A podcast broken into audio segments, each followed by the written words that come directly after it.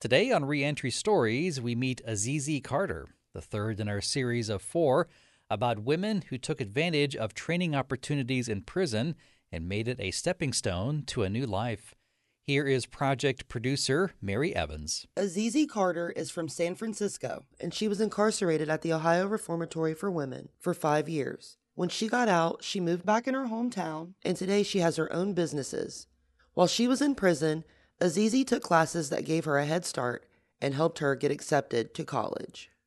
So while I was incarcerated, I was taking a class under Mr. Mansour for web design new media. And then I also took his art class. So it expanded my skills. I started using charcoal and then I learned all about web design and new media. I got certified in there. And then when I got out, I went straight to college at the Academy of Art University in San Francisco. I always talk to people, they're like, well, how did you survive? Because they have these misconceptions of what it's really like. So, did you use um, your love for art and your passion for um, learning design as a side hustle in there? And um, if so, what did you do?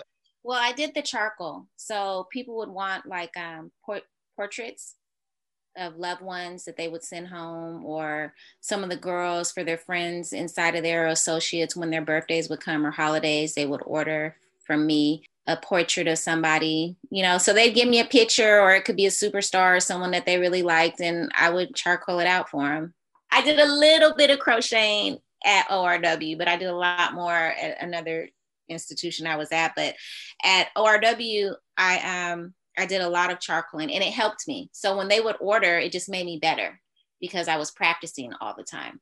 Yeah. So I just got, you know, even better at it. What all steps did you have to take to start your business as a return citizen? Well, I have two businesses. I'm a franchisee.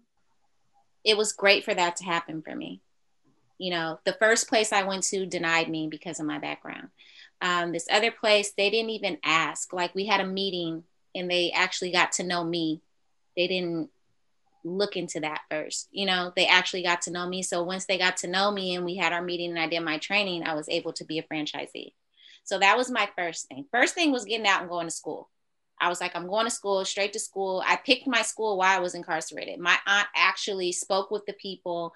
Um, the guy was like, Why can't I speak with her? And after so long, she just he he asked her, you know, where is she incarcerated? I had to I had to um, show a lot of my artwork to them and I appreciate the school, even if the higher ups didn't know the guy that enrolled me, that allowed me in admissions to get past everything.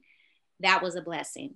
And then I said, I'm going to do a clothing line. I was going to come out with my own brand. So I did. I just did it. I woke up one day, I made I made this bear and I said I'm going to put him on a shirt or a hoodie and I made everyone's like, who does your website? Who does your marketing? I'm like, I do all of it. No one does nothing for me. So when I do advertisements, I don't really post a lot on Facebook. I do a lot on Instagram. My school has taught me so much. Like I would never have been able to make half of the stuff that I make that I post online outside because I show that, you know, I do web design, I do logos, I can help you create your whatever you want for your brand and stuff. And I have clients now, so I'm excited about that. I do all of it and I have to give it to the school. It wasn't easy for me. I hadn't had my kids in years. You know, I had to to be a mom again. They had to respect me again. I had to stay with family members. I had to take the bus. I had to ride the BART. I had to do everything that I didn't want to do and that I wasn't used to. It's not going to be easy, but you just can't give up and you just keep fighting for what you want. Azizi hopes to have her own marketing firm one day. For Reentry Stories, I'm community producer Mary Evans. You can learn more about Reentry Stories on our website, wyso.org. It's created at the Eichelberger Center for Community Voices at WYSO.